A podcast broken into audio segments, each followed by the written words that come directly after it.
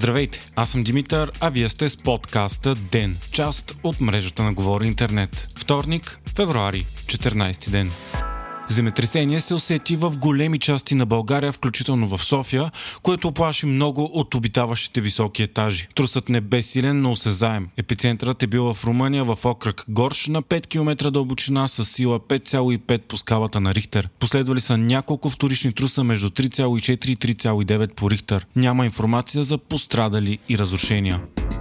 Днес продължаваме промяната Демократична България официално подписаха коалиционно споразумение за общо явяване на парламентарните избори на 2 април. Предстои да бъде внесен документ за регистрация в ЦИК. В миналия парламент двете партии имаха общо 71 депутати, далеч от нужното мнозинство от 121. Те заявиха, че ще се борят не само за първото място, но и за достатъчен брой депутати, с които да сформират кабинет. Основните им приоритети са борба с корупцията, радикална съдебна реформа и запазване на западната ориентация на България.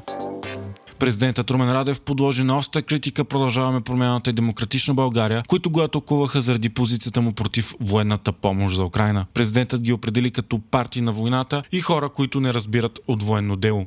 Радев, в чието ръце на практика управлението на държавата все повече демонстрира проруските си наклонности и е единственият лидер на Европейския съюз заедно с Виктор Орбан, който остро застава против снабдяването на Украина с оръжие и говори за мир без да дефинира какво означава това. Думите на Радев често съвпадат с кремълската пропаганда и позиционират България все по-далеч от партньорите от Европейския съюз и НАТО. Това противоречи на решенията на Народното събрание, където доскоро имаше много силно прозападно мнозинство от всички партии без БСП и Възраждане граждане. Радев обаче омалъжава решенията на парламента за военна помощ за Украина, като заяви, че Народното събрание се е саморазпуснало от страх да сформира правителство и да поеме отговорност за страната в труден момент. Той твърди, че по този начин защитава член 9 на Конституцията, който изисква служебното му правителство да гарантира сигурността и териториалната цялост на страната, а това означава развитие и съхранение на отбранителния потенциал, а не отсаване чрез даване на оръжие.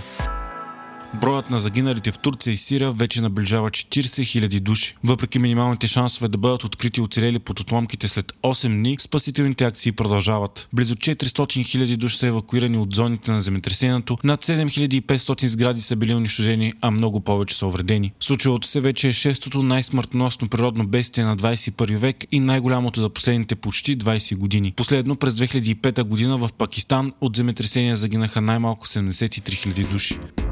Боевете в Украина продължават с пълна сила. Киев съобщи, че отблъсква руски атаки в дозина места в източната и североизточната част на страната. Генералният секретар на НАТО Йенс Столтенберг пък заяви, че руската нова офанзива, която се очакваше пролета, вече е започнала. По негови думи Путин изпраща хиляди и хиляди войници и приема много голям брой жертви и загуби, стига да продължава да оказва натиск върху украинците. Солтенберг заяви, че НАТО ще увеличи целите си за складиране на боеприпаси, защото в момента украинската армия изразходва много по-бързо боеприпасите, отколкото западните съюзници могат да произведат и техните запаси са силно изчерпани. Продължават и ожесточените боеве за Бахмут, които вече се сравняват с най-тежките военни кампании от Втората световна война. Там и двете страни дават ежедневно много жертви, а борба се води за всеки сантиметър земя под силен артилерийски обстрел. Ако Бахмут падне, това ще даде възможност на Русия да напредне в Донецк. Междувременно Вашингтон Пост писа от свои източници, че Белият дом е предупредил властите в Киев, че е настъпил решаващият момент за промяна на посоката на войната. Според информацията, според Белият дом сега е моментът, в който Украина трябва да приеме контраофанзива и да си върне загубените територии. За целите на това към страна страната от САЩ и Запада ще тръгнат огромни потоци оръжия, които да помогнат на Украина да си върне по-големите части от загубените територии. Представители на САЩ са казали на посещение в Киев, че следващите няколко месеца са критични. Според висши служители на администрацията на Байден, Украина трябвало да остави Бахмут, който е символичен, но падането му на практика нямало да окаже каквито и да е стратегически промени на бойното поле, но за сметка на това ще освободи огромните ресурси, които отиват за защитата в момента.